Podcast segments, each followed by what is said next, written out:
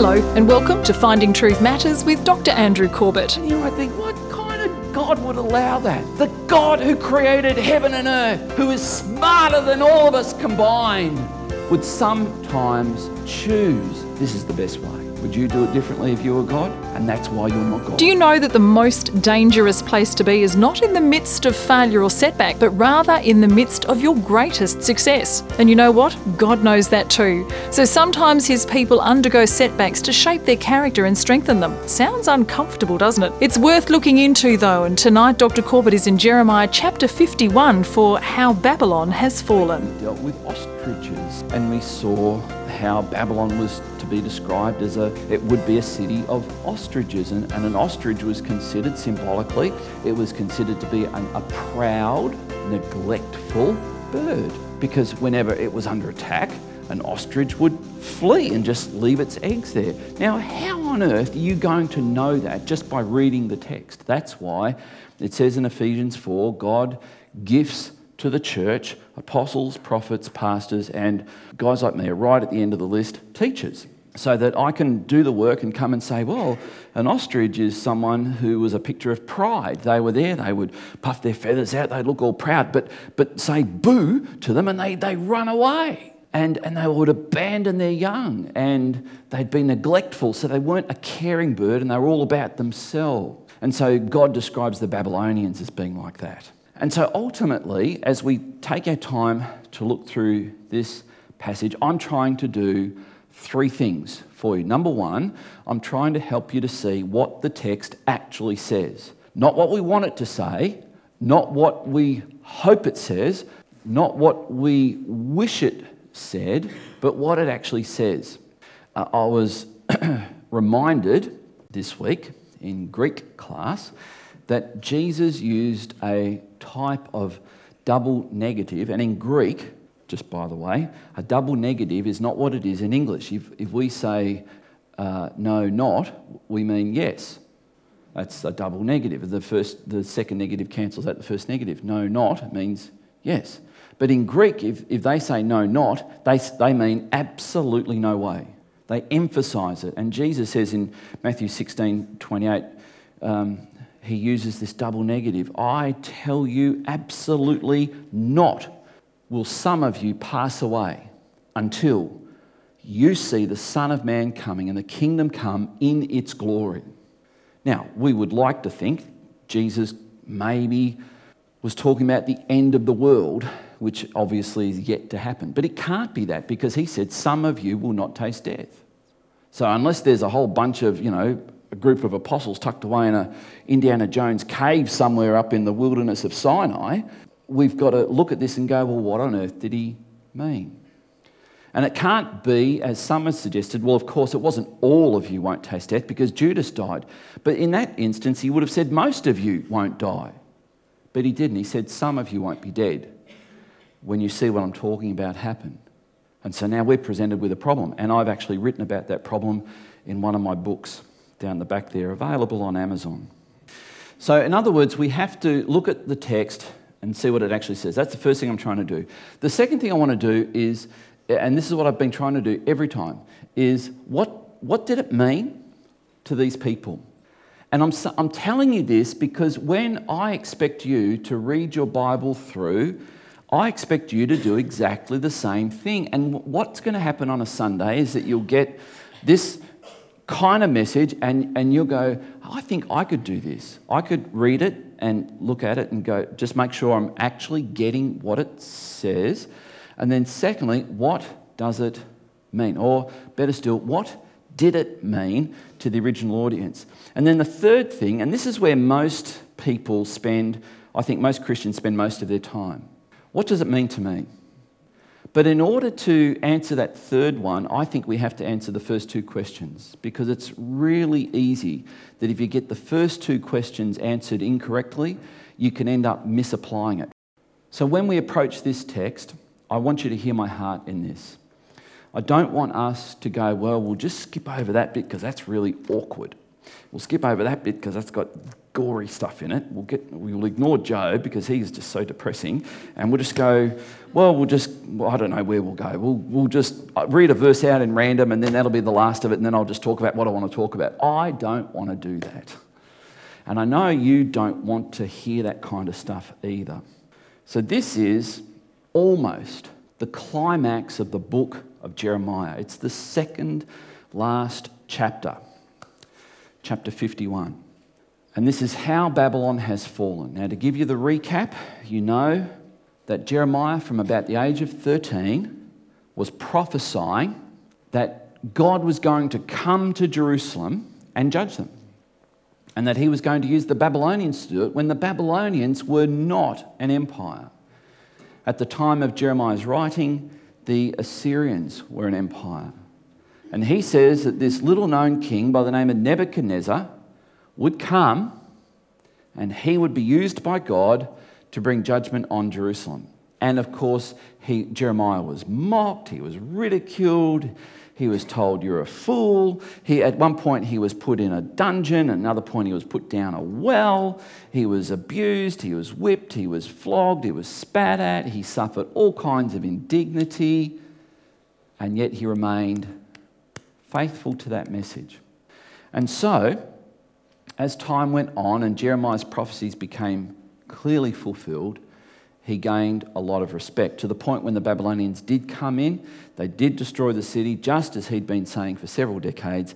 And of course, the city was in ruins, and the remnant, that is, those who had survived, then said to Jeremiah, "We're sorry, it's pretty clear to us now, you really are a genuine prophet.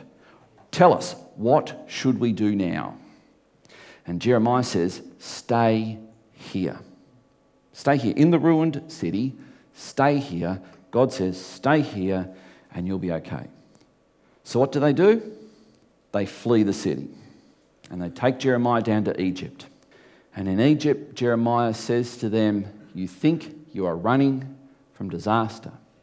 You think you are running from Nebuchadnezzar.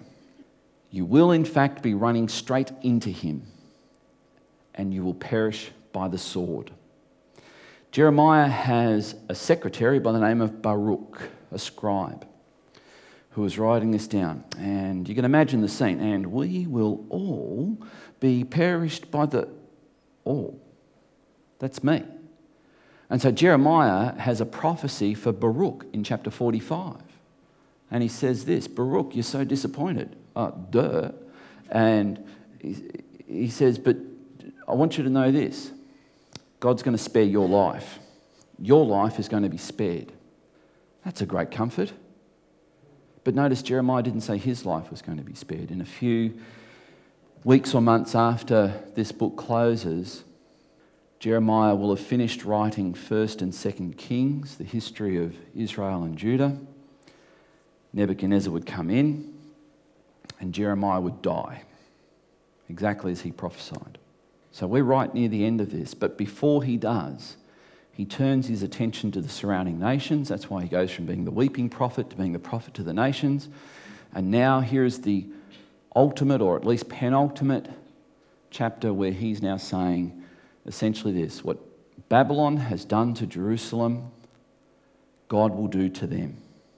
So now, knowing this, that we have Nebuchadnezzar, who was just a tribal king, who's now becoming an emperor, conquering kings, which is what an emperor is, a king over other kings.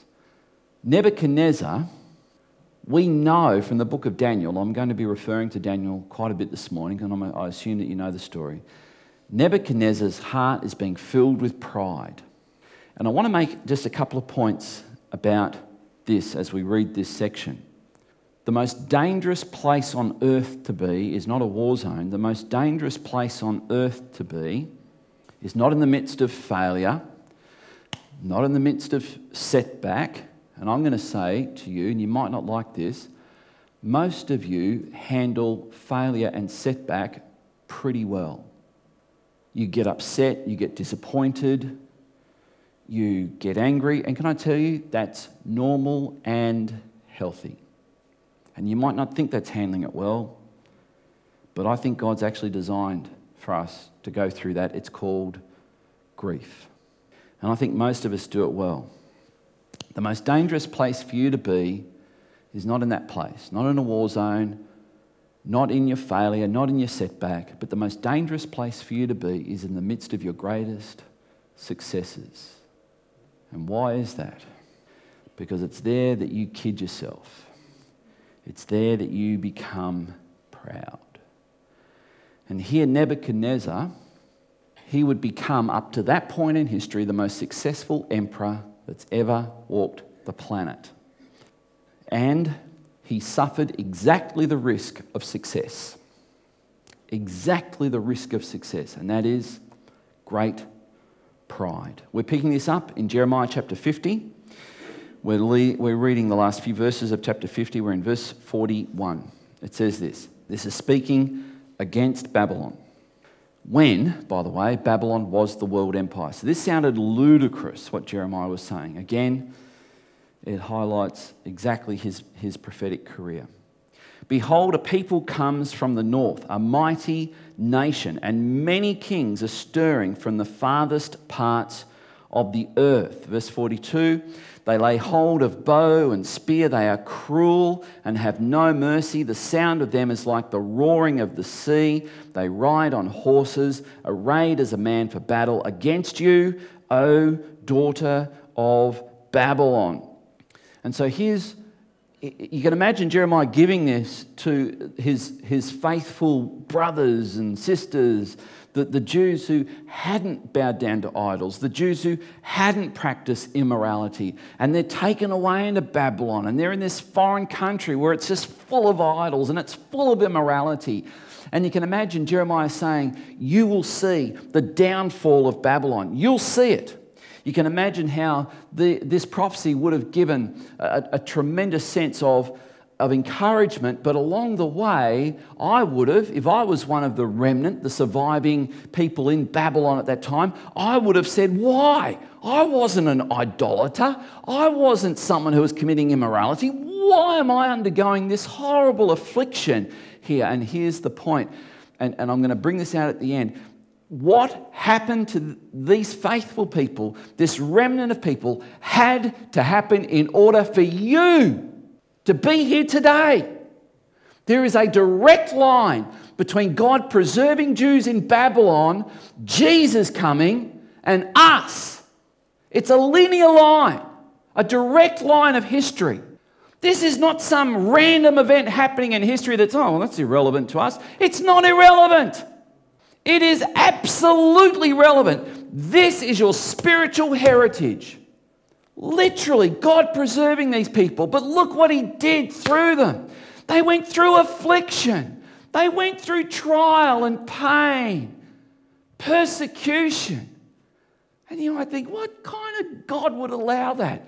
The God who created heaven and earth, who is smarter than all of us combined, would sometimes choose, this is the best way. Would you do it differently if you were God? And that's why you're not God. You might want to look at the person beside you and go, and thank God you're not God. But this is the way God chose to do it. Through the path of affliction and great setback. And it's into this context that the young fourteen, fifteen-year-old Daniel arrives in Babylon, and one of the first things that happens to him, he's taken to the chief eunuch. Why would any young boy be taken to the chief eunuch? You just fill in the blanks. Because the chief eunuch became his boss. There's a clue. And you could think, as I would if I was Daniel, oh man, I'm having a bad week. And yet God used Daniel, and he used that circumstance for you to be here today. So Daniel and his remnant colleagues, I really need a hyphen with those words, thanks for pointing that out, Jeanette, were great examples of the kind of faithfulness that God looks for in the midst of setback, in the midst of trial, in the midst of adversity.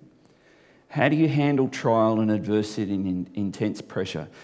You don't want to know how I generally handle it because it's just ugly and I'm not ashamed of it. I am ashamed of it. I'm not proud of it because I get snappy and irritable and I'm probably not the only one. But that doesn't make it any more right for me to behave that way. But faithfulness. Let's jump down to chapter fifty-one and verse five.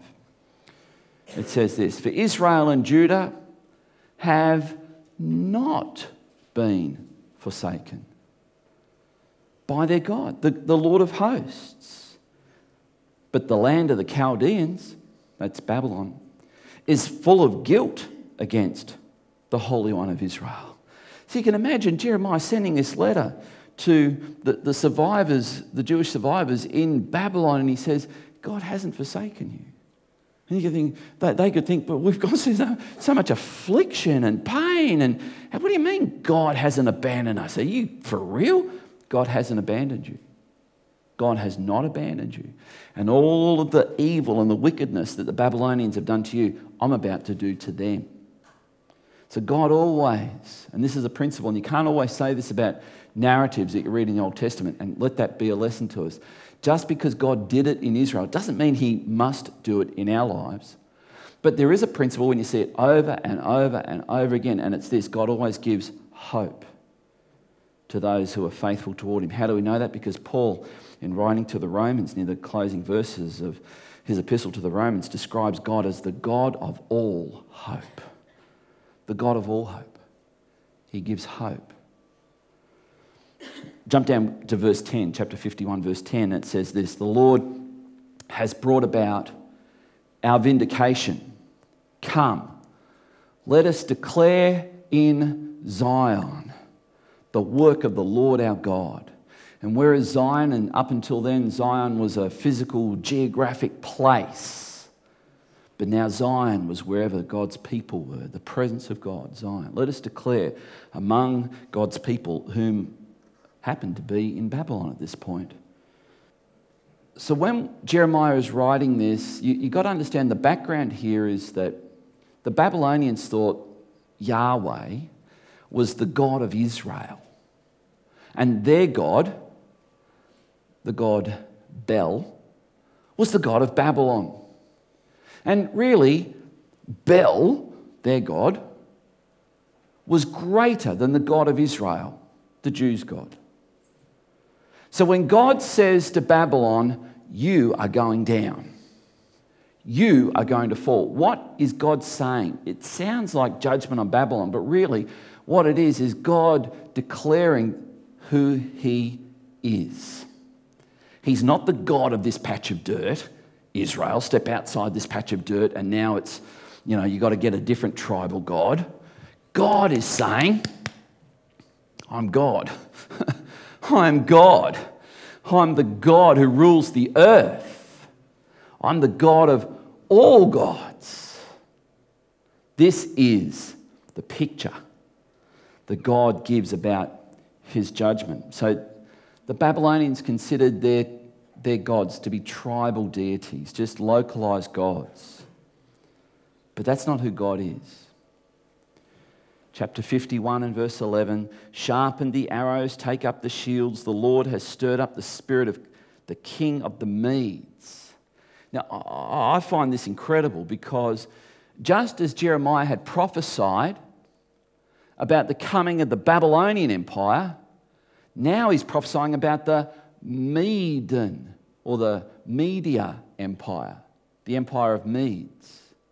This is incredible, and I hope to show you why in a moment. He stirred up the spirit of the kings of the Medes because his purpose concerning Babylon is to destroy it. That is the vengeance of the Lord, the vengeance of his temple. So this is God's point in saying this. He's not just the God of this little patch of postcode.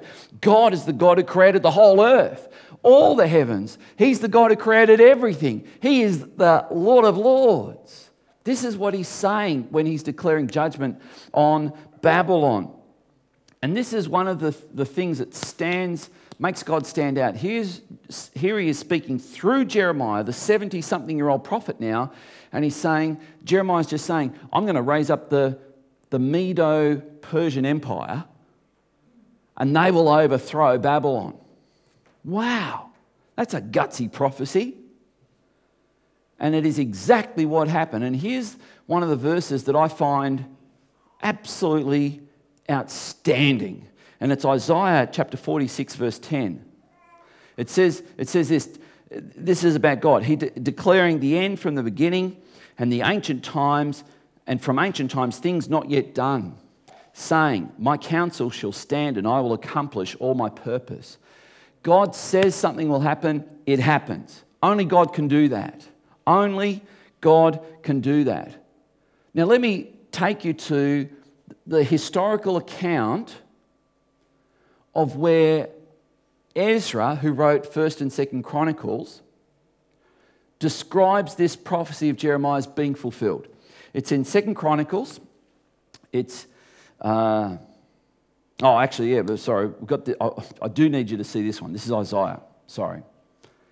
And this is why this is important. Isaiah, having just said he declares the end from the beginning, Isaiah in seven hundred fifty B C declares something that will take place around four fifty or so, five hundred or so uh, B C, and it's this, who says of Cyrus, Isaiah forty-four twenty-eight, who says of Cyrus, he is my shepherd and he shall fulfill all my purpose, saying of Jerusalem, she shall be built, and the temple, your foundation, shall be laid. Now, why this is important is because this was, this not only tells you who's coming, Cyrus the Persian, it names him. It names him three hundred years before he was born. How easy is that to do? Isaiah forty-five, the next verse, Isaiah forty-five verse one, again declares his name, Cyrus. So now we come, this is where I wanted to go forward. Now we come to the historical record given by Ezra, and it says this, now in the first year of who? Cyrus. Cyrus. Wow. Ezra writing this around three fifty, writing history about what Jeremiah said and about what Isaiah said. This is incredible. In the first year of Cyrus, king of Persia, that the word of the Lord by the mouth of Jeremiah might be fulfilled. The Lord stirred up the spirit of Cyrus, king of Persia, so that he made a proclamation throughout all his kingdom and also put it in writing. Thus says Cyrus, king of Persia. And, and this is where I want you to see this. God is the God, not just of Babylon, not just of Persia, not just of Israel, but look how, look how Cyrus, under the influence of these Jews that have gone into Babylon, which was then taken over by the Medo-Persian Empire, look what's happened to these pagan kings. Look what's happened because God chose this path of affliction and trial and tribulation and hardship. He salted, he seasoned an entire empire. Look at it. Thus says Cyrus, king of Persia, the Lord, the God of heaven. Who's he talking about? Our God has given me all the kingdoms of the earth. He has charged me to build him a house at Jerusalem, which is in Judah. Whoever is among you of all his people, may the Lord his God be with him. Let him go up. Wow. Jeremiah prophesied that some seventy or so years before it happened. It was fulfilled long after his death. It's not even like he could have guessed this. And it, it declares something about God.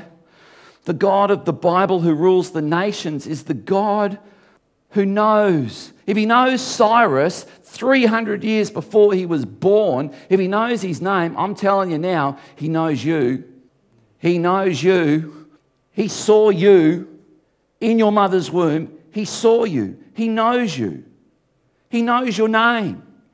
He knows things about you that the rest of us don't know, like your middle name and other things. He knows you. And this is absolutely remarkable as we go on in this chapter, and we're not going to read every verse down to verse sixty-four, but it talks about how Babylon would be utterly destroyed.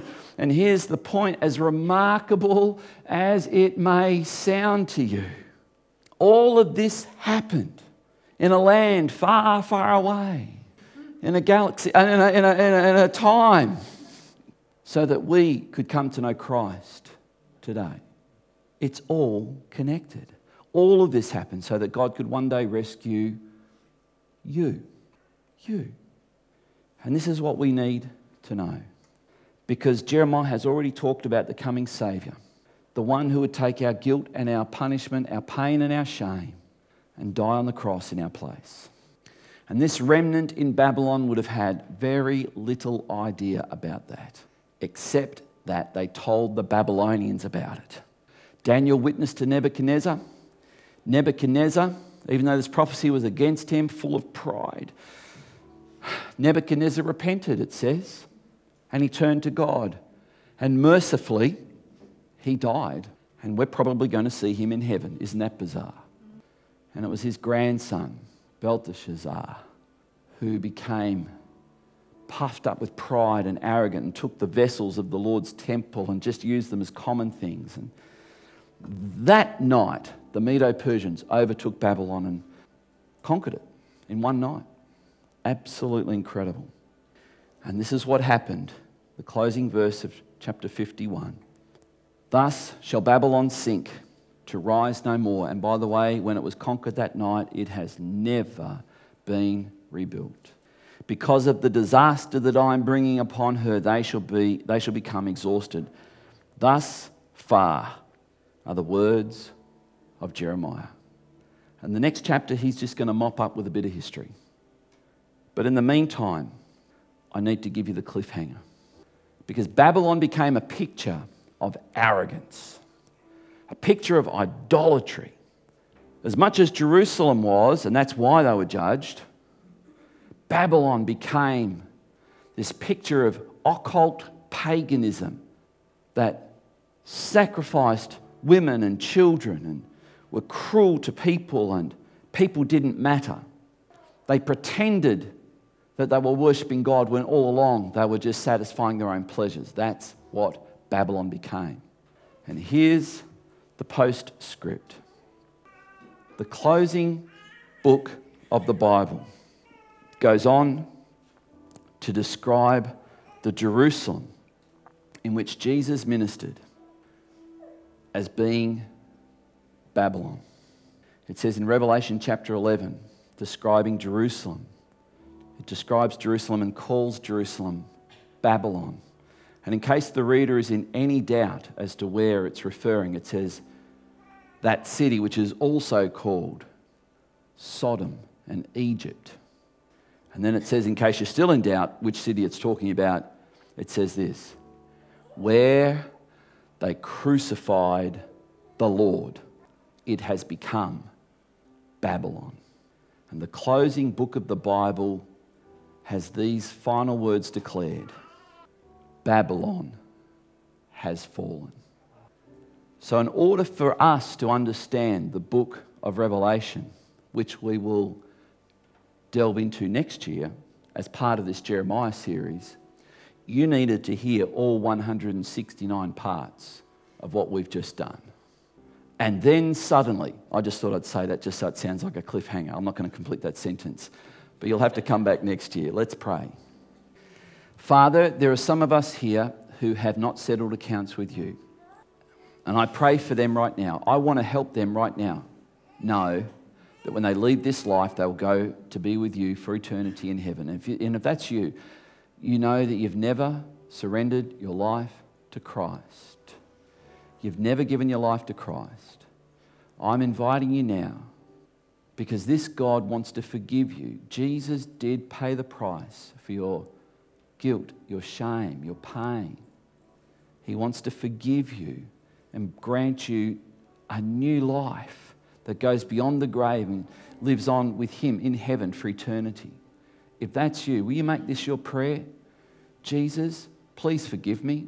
Come into my life by your Spirit and help me to live for you and to follow you. I want what you want for my life. I give you my life. Take it and give me yours, I pray. And Father, I pray for us as a church that we will make Jesus known, that we will be a people who are not overcome with pride. Jesus Christ took your guilt, your pain and your punishment on himself to rescue you for eternity. More from Doctor Corbett next week. Podcasts and Finding Truth Matters resources, including tonight's program, How Babylon Has Fallen, are available via the website finding truth matters dot org or by contacting us at Lagana Media, P O Box eleven forty-three, Lagana, Tasmania seven two seven seven. For updates and special offers, please visit our Facebook page, facebook.com slash findingtruthmatters. Doctor Corbett is pastor of Lagana Christian Church and president of I C I Theological College Australia. We look forward to joining you again at the same time next week for another Finding Truth Matters.